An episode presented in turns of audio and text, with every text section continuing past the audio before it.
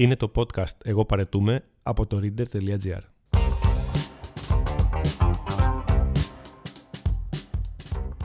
Εγώ παρετούμε. Άνω και κάτω τελεία. Ιστορίες μικρής, καθημερινής γκρίνιας με τον Γιώργο Μιλωνά.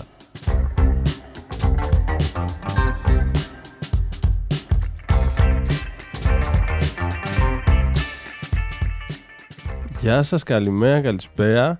Πρώτο podcast που το γράφω ως 40 ετών. Έχουν αλλάξει τα πάντα, δωρά. Τα πάντα. Τι άλλαξε?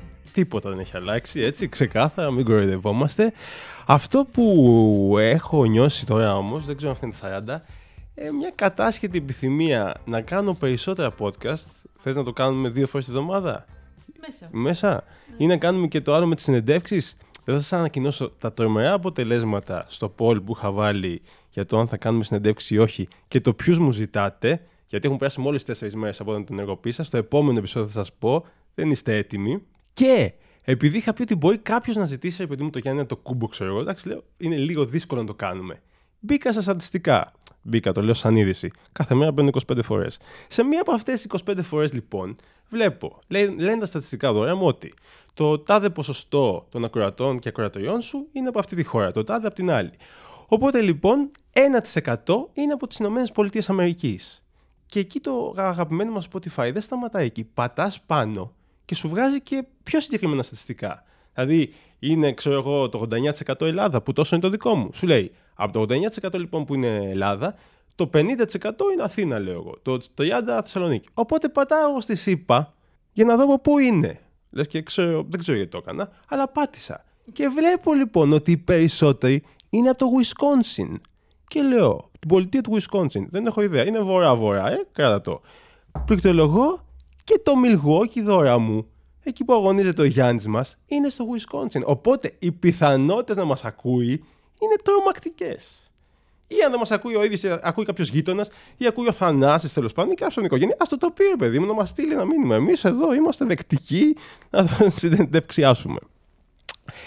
Και μετά λοιπόν από αυτή την, αυτό το ντελούλου ξεκίνημα, λοιπόν έγινα 40 εγώ, σας είχα πει ότι να γιορτάζετε τα γενέθλιά σας όπως νιώθετε καλύτερα, οπότε είχαμε κλείσει και εμείς με τη Δήμητρα να πάμε σε ένα ωραίο εστιατόριο να φάμε και έτσι κάναμε. Όμως η μοίρα, το σύμπαν, δεν ξέρω ποιος, ήθελε να μου κάνει ένα δώρο πριν από τα άλλα δώρα που μου κάνανε φίλοι, συγγενείς και το κορίτσι μου. Το δώρο αυτό ποιο ήταν? Βγαίνω λοιπόν από το σπίτι, είχα πάρει και άδεια που σας είχα πει που σου κουδού, ξεκουράστηκα, αυτό ήταν το δώρο που έκανα εγώ σε μένα. Εκείνες τις μέρες είχε κρύο και δεν ήταν το βασικό πρόβλημα το κρύο, ήταν ότι φυσούσε πάρα πολύ. Το έχεις παρατηρήσει, το θυμάσαι αυτό? Φυσούσε πάρα πολύ. Έβαλα εγώ τα φυτάκια μου μέσα εκεί, γιατί βγήκα μια μέρα και η ντοματιά μου, θα σας πω μια μέρα για αυτά, καλλιεργώ, είχαν κοπεί κάποια κλαδάκια της από τον πολύ αέρα, ναι. Τέλος πάντων. Βγαίνω λοιπόν να πάρω το αυτοκίνητο και εγώ εκεί μένω κοντά στο πρώτο νοκραταφείο. Είναι μια πολύ προνομιούχα περιοχή ο δρόμος που μένω όσον αφορά το πάρκινγκ. Έχω σχεδόν πάντα πάρκινγκ κάτω από το σπίτι. Και λοιπόν την Πέμπτη, από όταν πήγα τελευταία φορά το αυτοκίνητο, το πάρκαρα 2-3 τετράγωνα πιο πέρα. Πάρα πολύ μακριά για τα δεδομένα μου. Τέλος πάντων, οπότε λίγο πριν. Ο σκοπός ήταν η Δήμητρα δούλευε στο φροντιστήριο, ο σκοπός ήταν να πάμε την πάρω το φροντιστήριο και να πάμε να φάμε. Πάω λοιπόν. Βρίσκω το αυτοκίνητό μου εκεί που ήταν, ευτυχώς, ήταν ολόκληρο. Μπαίνω μέσα και όπως μπαίνω μέσα βλέπω κάτι περίεργο στο τζάμι μπροστά από τη θέση του συνοδηγού. Λέω, κάμια βρωμίτσα θα είναι. Βγαίνω και τι βλέπω δώρα μου? Βλέπω μία ρογμή. Κοιτάω και λίγο το σιδερένιο κομμάτι του παρμπρίζ, το σιδερένιο κομμάτι που πλάει στο παρμπρίζ, εκεί που στέκεται τέλος πάντων το παρμπρίζ, ότι έχει και αυτό κάτι, μια γρατζουνιά. Οπότε εικάζω, επειδή ήμουν ακριβώς κάτω από ένα μπαλκόνι, ότι μπορεί να έπεσε κάτι από τον μπαλκόνι, να άσκασε στο παρμπρίζ και να μου δημιούργησε αυτή τη ρογμή. Υπέροχο δώρο, λέω, για τα 40 μου γενέθλια. Θέλω να προσπαθώ να μην μου χαλάσει τη διάθεση, παρόλα αυτά το σκέφτομαι. Τώρα πόσο να κάνει ένα παρμπρίζ? Δηλαδή, μεταξύ πρέπει να το αλλάξει ολόκληρο το παρμπρίζ ή να αλλάξει μόνο εκείνο το σημείο? Πώς γίνεται αυτή, μπάλωμα θα του κάνουνε?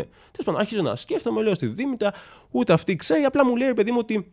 Και το θυμάμαι από ένα τάπερ που έφερα στη δουλειά και είχε μια ρογμή, ότι αυτό με το χρόνο η ρογμή ανοίγει πολλές φορές. Εγώ ήμουν πάρα πολύ έξυπνος. Είχα αυτό το tupper, είχε μια ρογμή τέλος πάντων στο μέγεθος του μικρού μου δαχτύλου και κάθε φορά που το έβαζα, μου λέγανε οι συνάδελφοί μου: Πέταξε εδώ. Κάθε φορά που το έβαζα στο φούρνο μικροκυμάτων, αυτό από τη ζέστη διαστέλλονταν και η ρογμή έπαιρνε συν ένα εκατοστό. Μια μέρα, πώς δεν έφαγα τα τζάμια και τα γυαλιά, θαύμα είναι. Ευτυχώς το πέταξα. Οπότε σκεφτόμουν αυτό ότι σιγά σιγά μπορεί να ανοίγει η ρογμή. Τέλος πάντων, έπρεπε να μιλήσω σε κάποιον ειδικό. Επίσης, τι κάνεις σε αυτές τις περιπτώσεις? Η ασφάλειά σου, εγώ στην ασφάλειά μου έχω θράψει κρυστάλλων. Αλλά η θράψη κρυστάλλων με τι έχει να κάνει? Έχει να κάνει με το αν με χτυπήσεις εσύ με το αυτοκίνητο και τότε καλύτερη θράψη των κρυστάλλων, ή αν μου πέσει ένα δέντρο πάνω στο αυτοκίνητο ή μια πέτρα, όπως πιθανό να έπεσε τώρα. Επίσης, τι λένε στην ασφαλιστική? Παίζουν όλα αυτά τα σενάρια στο μυαλό μου και δεν έχω ιδέα τι πρέπει να κάνω. Επίσης, πρέπει να πάω μήπως σε κάποιο αστυνομικό τμήμα για να το δηλώσω, προκειμένου να έχω κάποιο χαρτί που να δώσω στην ασφαλιστική μου? Δεν ξέρω. Σου φαίνεται παράξενα αυτά που λέω. Ναι, δεν σκαμπάζω, ρε παιδί μου, από αυτά. Κάτσε εσύ εδώ. Εσύ τι θα έκανες τώρα? Γιατί μου το έπαιξες εδώ έξυπνη τώρα. Σε παρακαλώ, πες μου τι θα έκανες. Νομίζω θα πήγαινε σε μια πολύ γνωστή εταιρεία. Ναι. Δεν μπορώ να πω τι. Ναι. Σου φτιάχνουν τη ρογμούλα κατευθείαν. Θα σου λύσω όλες τις απορίες. Και σε αυτή την εταιρεία όμως πώς θα πήγαινες? Δεν θα πλήρωνες εσύ? Ναι. Ή θα το κάλυπτε η ασφάλεια? Νομίζω εσύ το πληρώνεις. Θα τους λύσω λοιπόν όλες τις απορίες. Αυτά λοιπόν με βασανίζουν όλα στο μυαλό μου. Οπότε λέω: Πω, τον ήπιαμε τώρα. Πώς θα δώσω 4-5 εκατοστάρικα? Γιατί είχαμε αρχίσει να σκεφτόμαστε με τη Δήμητρα ότι αυτό σιγά σιγά θα ανοίξει. Επίσης ότι αυτό γίνεται θρύψη, αλλά κατευθείαν. Πώς γίνεται με τα αυτοκίνητα? Δεν είναι ότι θα κοπεί ένα κομμάτι και μπορεί να οδηγά. Τέλος πάντων, τα σενάρια λοιπόν εδώ πέρα, τα ντελούλου συνεχίστηκαν. Οπότε έρχομαι στη δουλειά και θυμάμαι ότι ο Γιάννης, φίλος, αδερφός, συνάδελφος που κάθε δίπλα μου. Που βασικά ήμασταν στο αμάξι μαζί και του δείξα τη ρογμή. Η μητέρα του δουλεύει σε μια ασφαλιστική. Λέω: Γιάννη μου, για πάρτε λίγο να μου πεις τι γίνεται. Παίρνει ο άνθρωπος τη γυναίκα, ρωτάμε και την Πέρια εδώ πέρα στην ατλέτσα που ήξερε, και μου λένε και οι δύο τέλος πάντων ότι κοίτα να δεις, από τη στιγμή που έχεις θράψει κρυστάλλων στο συμβόλαιό σου, ό,τι και να γίνει, μπορείς να πάρεις την ασφαλιστική σου και θα στο αλλάξει. Ή τέλος πάντων θα σου πει τι να κάνουν χωρίς λεφτά. Γιατί μου λέει αυτό πληρώνεις. Τι λέτε ρε παιδιά, όντως τώρα αυτό το πράγμα? Ναι, παιδί μου, πάρε και πες στο και θα σε πούν αυτοί. Τι χαρά είναι αυτή ξαφνικά από εκεί που έδινα 400-500 ευρώ στο μυαλό μου για να αλλάξω το power bridge κτλ. Λέω, οκ. Παίρνω λοιπόν την ασφαλιστική μου εταιρεία. Λέω, γεια, έχει συμβεί το και το. Ξέρεις, φοβάμαι και λίγο να πω πότε το βρήκα το αυτοκίνητο. Ξέρεις, μήπως κάποιο στοιχείο μου λένε, το κάνεις μόνος σου. Οπότε διστακτικά τους λέω το και το, μου λένε, οκ, κανένα πρόβλημα. Μπορείς να πας στην τάδε εταιρεία. Αυτή μάλλον που φαντάζομαι που λες και εσύ τέλος πάντων που φτιάχνει τα τζάμια, και στην τάδε. Μου δίνει 4, μου λέει: Το βλέπουμε ότι είναι η θράψη κρυστάλλων στο συμβόλαιό σου και αλλάζεις εσύ ό,τι θέλεις. Αλλάζεις τέλος πάντων το παραπέμπτης τζάμπα. Ναι, μου λέει τζάμπα. Έλα, Παναγία μου, λέω: Τι γίνεται, τόσο οργανωμένοι είμαστε εδώ πέρα. Χαίρομαι πάρα πολύ. Οπότε παίρνω λοιπόν, ψάχνω να δω. Ποια εταιρεία τέλος πάντων είναι πιο κοντά σε μένα, ποιο βρίσκω μία στη δουλειά, το κανόνισα ήδη δώρα μου για την 1η Φλεβάρη, θα έρθω προς το γραφείο, θα αφήσω το μαξάκι μου εκεί και θα φύγω για να το πάρω με καινούργιο παρμπρίζ. Όμως, επειδή όπως σας είπα δεν σκαμπάζω, μέχρι να φτάσουμε εκεί, έχουμε κάποια μικρά ακόμα βήματα που έχουν ένα μικρό ενδιαφέρον.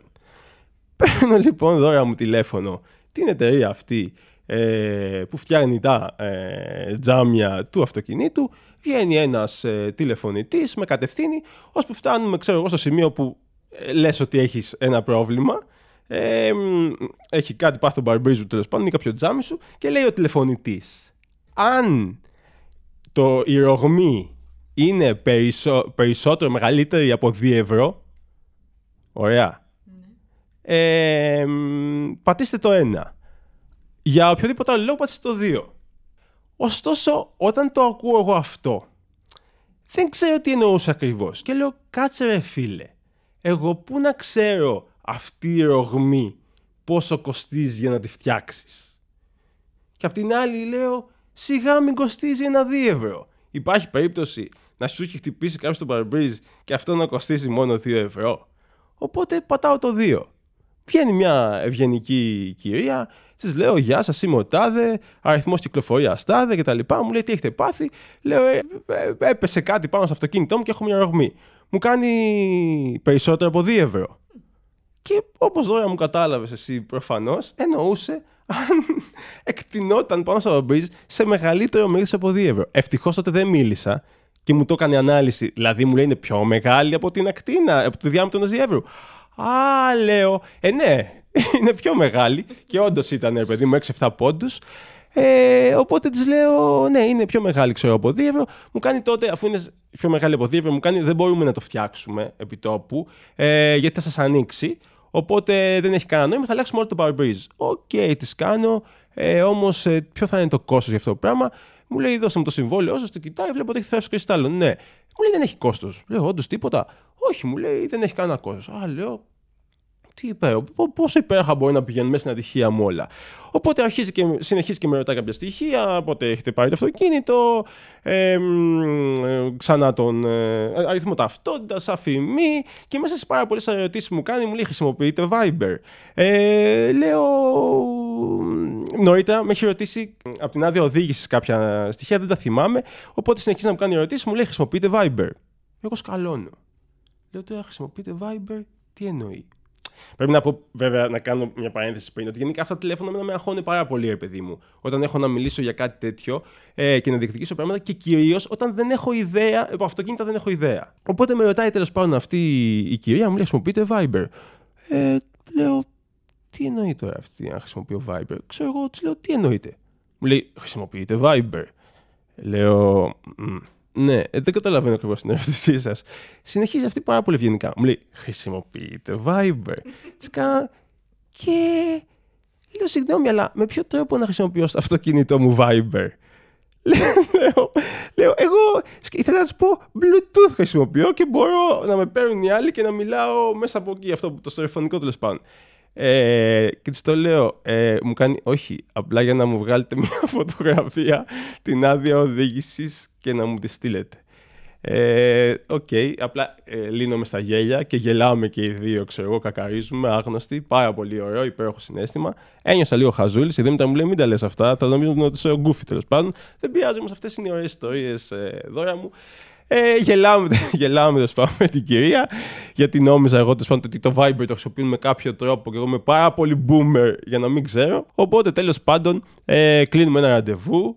Τη στέλνω με το Viber τον αριθμό που μου έχει δώσει φωτογραφίες από την άδεια οδήγησής μου και κλείνουμε ένα ραντεβού για να μου φτιάξουν το αυτοκίνητο, το Powerbase, και θα πάω πρώτο λεβάρι και θα γυρίσω πίσω να σας πω αν έγινε καλά η δουλειά. Και τώρα αυτή η γκουφιά μου, εσύ, Δώρα, και εγώ σκέφτομαι σαν άνθρωπος ότι με την τεχνολογία δεν τα πάω καλά. Δηλαδή, ο παράδεισος είναι φτιαγμένος κάπου που δεν υπάρχει τεχνολογία. Δεν υπάρχουν κινητά, δεν υπάρχουν αυτοκίνητα.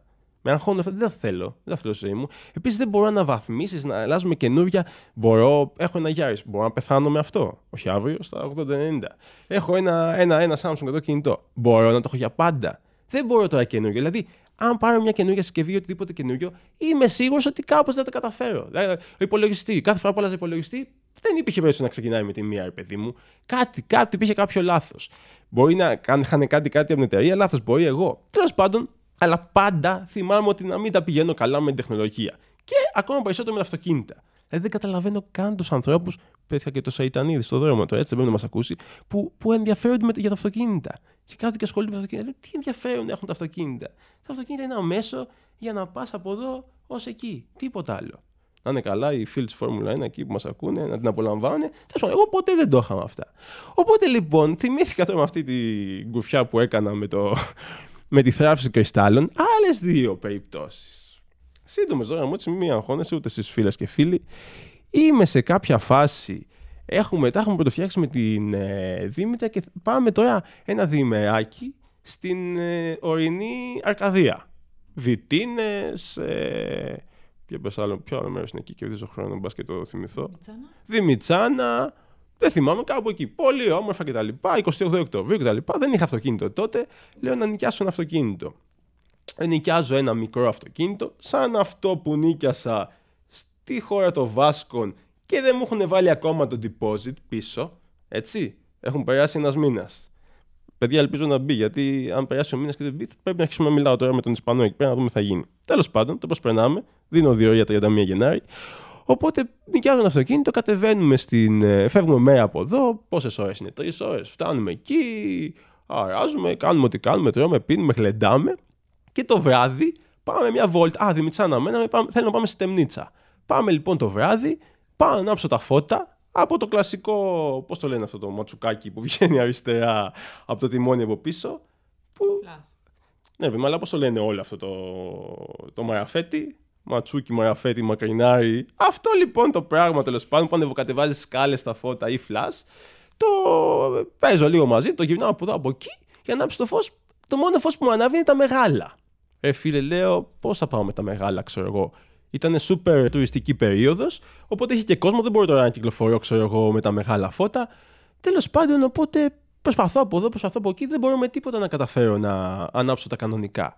Οπότε πηγαίνω όσο είμαι ακόμα στην ακτίνα του χωριού με σβηστά φώτα και μετά όταν είμαι στην μέση εκεί στη δημοσιά, στον εθνικό δρόμο, όπως το λένε, ανάβω τα μεγάλα. Αλλά δεν γίνεται αυτή η δουλειά. Είμαι όλη την ώρα με τα μεγάλα, μία με τα μικρά, μία με τα μεγάλα, μία με τα μικρά. Και δεν είναι. Προφανώς όλοι όταν οδηγάμε στο χωριό είμαστε μία με τα μεγάλα, με τα μικρά. Απλά εγώ είμαι ή με τα μεγάλα ή με καθόλου. Που είναι και επικίνδυνο για τους άλλους, για μένα. Επίσης δεν μπορώ να παίζω όλη την ώρα. Τέλος πάντων, περνάει η μέρα. Λέω την άλλη μέρα το πρωί θα το βρω. Ψάχνω από εδώ και εκεί, δεν μπορώ να βρω με τίποτα. Τι ακριβώς παίζει με τις σκάλες των φώτων κτλ. Ώσπου. Διήμερο είχαμε πάει, τριήμερο, έχει τη ώρα να φτάσουμε, να γυρίσουμε πίσω στην Αθήνα. Και δεν θα φύγουμε προφανώς το πρωί. Θέλουμε να απολαύσουμε λίγο τη μέρα μας, να φάμε, να κάνουμε τις βόλτες μας. Οπότε φεύγουμε βράδυ. Και ξεκινάω λοιπόν δώρα μου από την όμορφη ορεινή Αρκαδία για να γυρίσω στην Αθήνα, από εθνικές και αττικές οδούς κτλ. Χωρίς φώτα. Χωρίς φώτα, έτσι. Εν τω μεταξύ, να πω ότι το αμάξι αυτό ήταν πάρα πολύ καλό. Ήταν ένα μικρό αυτοκίνητο το οποίο εγώ δεν το έχω στο μυαλό μου ότι θα είναι τόσο καλό. Είχε ωραία υποδύναμη, ανέβαινε στις ανηφόρες εκεί, πάρα πολύ ωραία, μαεστρικά, γρήγορα. Ήμουν πάρα πολύ χαρούμενος με τις υπηρεσίες που μου είχε παράξει αυτό το αυτοκίνητο. Ωστόσο, δεν είχε φώτα.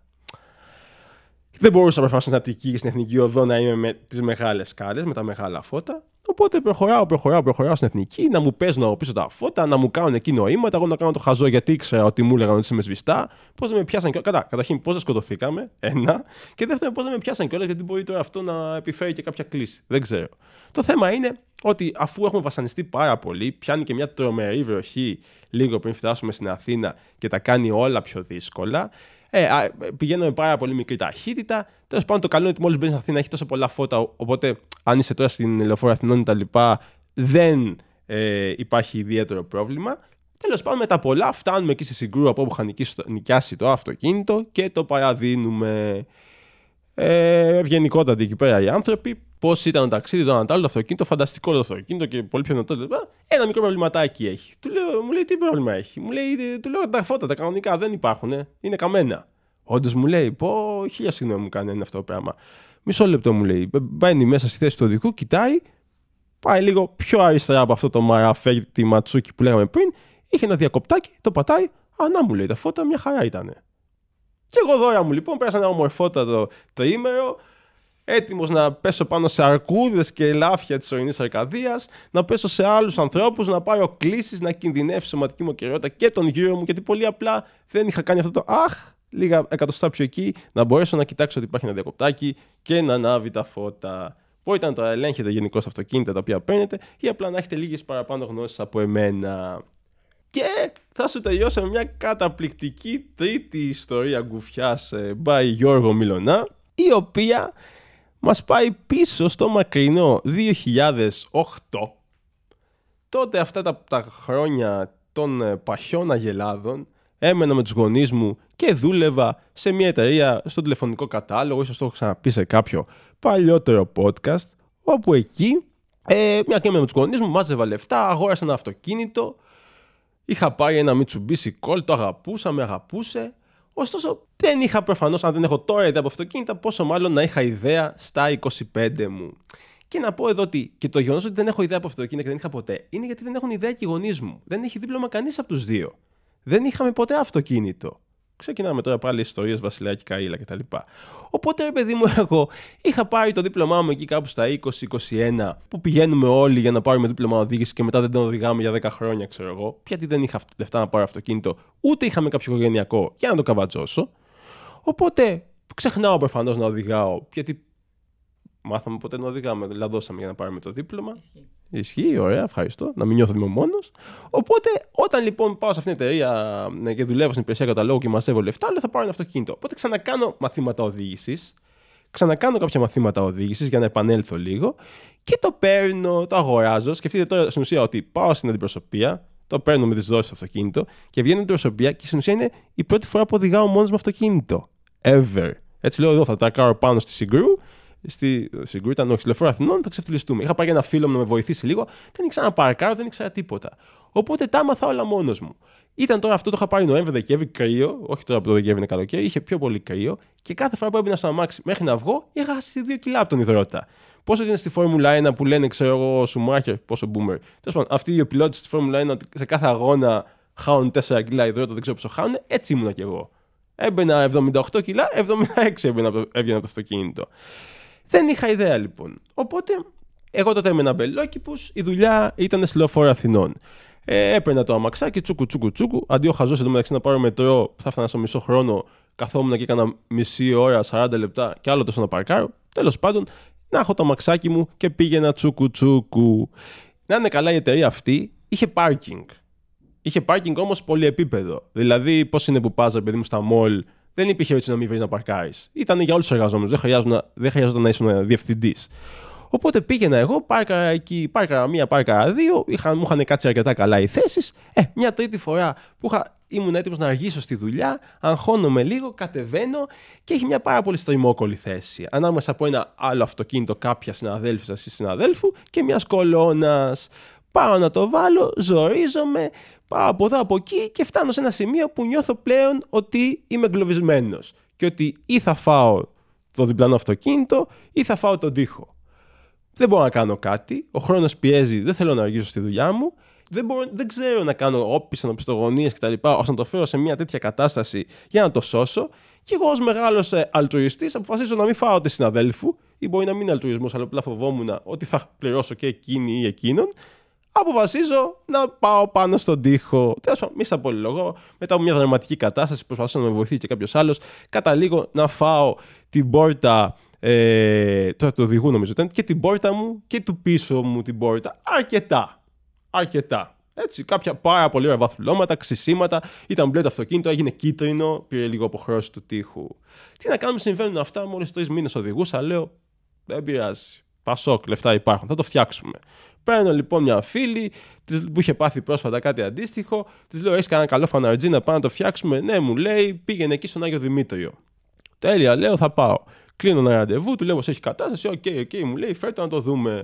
Πηγαίνω, ξέρω εγώ, το βλέπει, μου λέει: είναι 3-4 εκατοστάρικα η ζημιά, ξέρω εγώ. Είτε 1 ευρώ μου λέει, είτε 13.000. Μάλλον ναι, θα του λέγα. Είναι αυτές οι πώς πηγαίνει σε κάποιον που είναι γιατρός ή ξέρει από υπολογιστές κτλ. Ή από αυτοκίνητα ή υδραυλικός, ό,τι και να σου πει, ναι, μάλλον του λες. Ναι, λέω, φίλε μου, πάμε. Εντάξει, μου είχαν πει λίγο πάνω κάτω εκεί θα ήταν το κόστος. Ωραία, έλα, μου λέει σε 3 μέρες να το πάρεις. Οκ, λέω. Θα έρθω να το πάρω. Έρχεται εκείνη η όμορφη μέρα να πάω να πάρω το αμαξάκι μου. Παίρνω το μετρό, κατεβαίνω στον Άγιο Δημήτριο ή στη Δάφνη, μάλλον γιατί δεν ξέρω αν υπήρχε τότε μετρό Αγίου Δημητρίου. Πηγαίνω στο φαναρτζίδικο. Είχε ζέστη τώρα εκείνη τη μέρα, θυμάμαι. Κρατήστε το αυτό. Είχε ζέστη. Οπότε πάω λοιπόν στο φαναρτζίδικο, είναι εκεί ο φίλος, μου το δείχνει, κοίτα μου λέει πόσο ωραία το φτιάξαμε. Βγάλαμε την πόρτα μου κάνει, βγάλαμε τα σιδερένια, τα πλαστικά, τα ξαναβάλαμε, τα βάψαμε. Το χτυπήσαμε με κάτι σφυριά από μέσα για να φύγει το βαθούλωμα. Μου ανέλυε ο άνθρωπος σαν να ήταν χειρουργός ανοιχτής καρδιάς και να μου λέει εκεί τις βαλβίδες που. Τι με νοιάζει τώρα εμένα, μεγάλε μου, το και φτιάξει μια χαρά. Ωραία. Μπαίνω λοιπόν στο αυτοκίνητό μου. Αυτός έχει αφήσει ανοιχτά τα παράθυρα. Όχι ανοιχτά, του συνοδηγού το παράθυρο. Οπότε είναι και από εκεί, με κοιτάει, χαιρετιόμαστε. Δεν το κλείνω εγώ γιατί είχε ζέστη. Φεύγω λοιπόν, γυρνάω στους αμπελόκηπους, παρκάρω.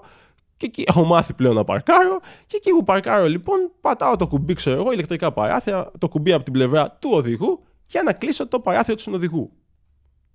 Δώρα μου όμως το παράθυρο δεν έκλεινε. Το έχεις πάθει και εσύ αυτό το πράγμα? Σε βλέπω έτσι συγκαταβατική. Όχι, το ψηλιάστηκα όταν είπες ότι ήταν το παράθυρο. Δεν έκλεινε το παράθυρο. Όχι, ρε γάμο, το λέω. Πατάω ξανά εκεί το κουμπί, ξέρω εγώ, σαν άσχετος, να μην κλείνει πάλι. Τι έγινε, ρε γάμο, το αρχίζω και παίρνω κάτι τηλέφωνα από εδώ από εκεί. Ρε, εσύ το και το. Πώς έγινε αυτό, ρε Γιώργο? Λέω, μήπως έχει φταίει που πήγα στο φαναρτζή και μου βγάλε την πόρτα, ξέρω κτλ. Και ίσως έγινε εκεί κάποιο λάθος. Μάλλον αυτό είναι, μου λέει. πήγαινε ξανά πίσω για να το δει. Δεν θα σου πάρει τίποτα, έτσι και δικό του λάθος είναι. Ρε γάμο, το τώρα πάλι από μπελόκι που πίσω, Άγιο Δημήτριο, πάνω είχα βρει και το πάρκινγκ μου. Ωραία, τον παίρνω ένα τηλέφωνο, μου λέει όντως, τι να σου πω, ρε φίλε, έλα εδώ. Άμα είναι δικό μου λάθος, προφανώς θα το φτιάξω τζάμπα. Γυρνάω. Είμαι ακόμα στο αυτοκίνητο, πάω μπροστά για Δημήτριο, λέω θα το παίξω και λίγο αγριεμένος τώρα, έτσι. Εγώ δεν μπορώ βέβαια να είμαι αγριεμένος, αλλά θα προσπαθήσω να το παίξω, γιατί πρέπει να διεκδικήσω αυτό που μου αξίζει, να μου το φτιάξει. Οπότε φτάνω εκεί πέρα, μπορεί να έχω και συνεφοριωθεί και να έχω έτσι ύφος ενός πολύ άγριου τύπου. Οπότε πάω, του λέω, φίλε, τι είναι αυτό το πράγμα τώρα, ξέρω εγώ. Ήρθαμε να φτιάξουμε τώρα και θα δημιουργήσουμε άλλο πρόβλημα παράθυρο. Μου λέει, μην αγχώνεσαι, φίλε, θα το δω κατευθείαν. Βάζει πάλι το πρόσωπό του μέσα από το παράθυρο του συνοδηγού. Κοιτάει εκεί πέρα τα κουμπιά και βλέπει ότι ένα κουμπί που σημαίνει ότι κλειδώνεις στο παράθυρο από το συνοδηγού. Υπάρχει ένα κουμπί τέτοιο, το πατάει, μου λέει: για δοκίμασε να το σηκώσεις, και το σηκώνω. Μου λέει: απλά ήταν κλειδωμένο και δεν το ξεκλείδωσε. Α, ναι, φίλε, εντάξει, δεν είπαμε και κάτι. Να είσαι καλά, κλείνω το παράθυρο, εξαφανίζομαι. Να είναι καλά ο άνθρωπος, Ένιωσα ο πιο ηλίθιος άνθρωπος στον πλανήτη. Να είναι καλά ο άνθρωπος όπου και να είναι, εξαφανίστηκα. Γι' αυτό δεν θέλω τεχνολογία, δεν θέλω αυτοκίνητα. Θέλω να μου τα φέρουν του κουτιού με εργοστασιακές ρυθμίσεις, να μην αλλάζει τίποτα και να συνεχίζεται έτσι η ζωή μου. Αυτό θέλω εδώ, γράμμα μου. Μου έχει τύχει να παρκάρει κάποιος και είναι καινούριας τεχνολογίας το αμάξι, τέλος πάντων. Αυτού ή το δικό σου. Του άλλου. Το μου είναι παλιό. Και ήταν αυτά τα φώτα του. Οπότε βγαίνει ο άνθρωπος, φεύγει μέσα στο πάρκινγκ και μένουν αυτά τα φώτα. Και τρέχω. Και τον προφταίνω και του λέω: τα φώτα σας, τα φώτα σας. Εννοείται μου λέει ότι θα κλείσουνε μόνα τους. Εντάξει, δεν είμαι μόνος λοιπόν. Τώρα σας ευχαριστώ πάρα πολύ. Ελπίζω όλες και όλοι που μας ακούτε να έχετε άλλη μια τέτοια ιστορία. Μπορεί όχι τρεις, αλλά μια τέτοια ιστορία που να σας θυμίζει τέλος πάντων αυτά που ανέφερα. Αυτά δώρα μου. Κάνω κολληματάκια. Θα σας πω αυτό που είπα και πριν. Έχω τρελαθεί με Χρυσή Κατσαρίνη. Ωραία, την είχα δει και live και τώρα ξανάδα και την κουβέρτα και το προηγούμενο πώς το λένε. Ό,τι καλύτερο μου έχει συμβεί, ό,τι δεν θυμάμαι. Τέλος πάντων. 2 live παραστάσεις φανταστική, πάρα πολύ γέλιο. Είχε και στον Καζέτα. Εσύ την είχες κάνει νομίζω. Την είχες φωτογραφίσει. Ναι. Πάρα πολύ ωραία. Να δείτε όσοι δεν έχετε δει στο YouTube τα βιντεάκια της και όταν κάνει live, αν κάνει live γυναίκα, να τη δείτε και live. Πολύ γέλιο. Και έχει και πολύ ανθρώπινο στοιχείο τέλος πάντων, δεν θέλω να σας κάνω spoiler. Έχεις εσύ κάτι εδώ να μοιραστείς με φίλες και φίλους και με εμένα? Όχι. Το δέχομαι εσύ τώρα, γιατί νομίζω ότι έχω μιλήσει ακατάπαυστα. Πω, μεγάλο επεισόδιο. Α, όχι, εντάξει, κάνα μισάωρο. 28 λεπτά. Θα αντέξει ο κόσμος. Να είστε όλες και όλοι καλά και σίγουρα ετοιμάζουμε μπόλικες γκουφιές για τα επόμενα επεισόδια.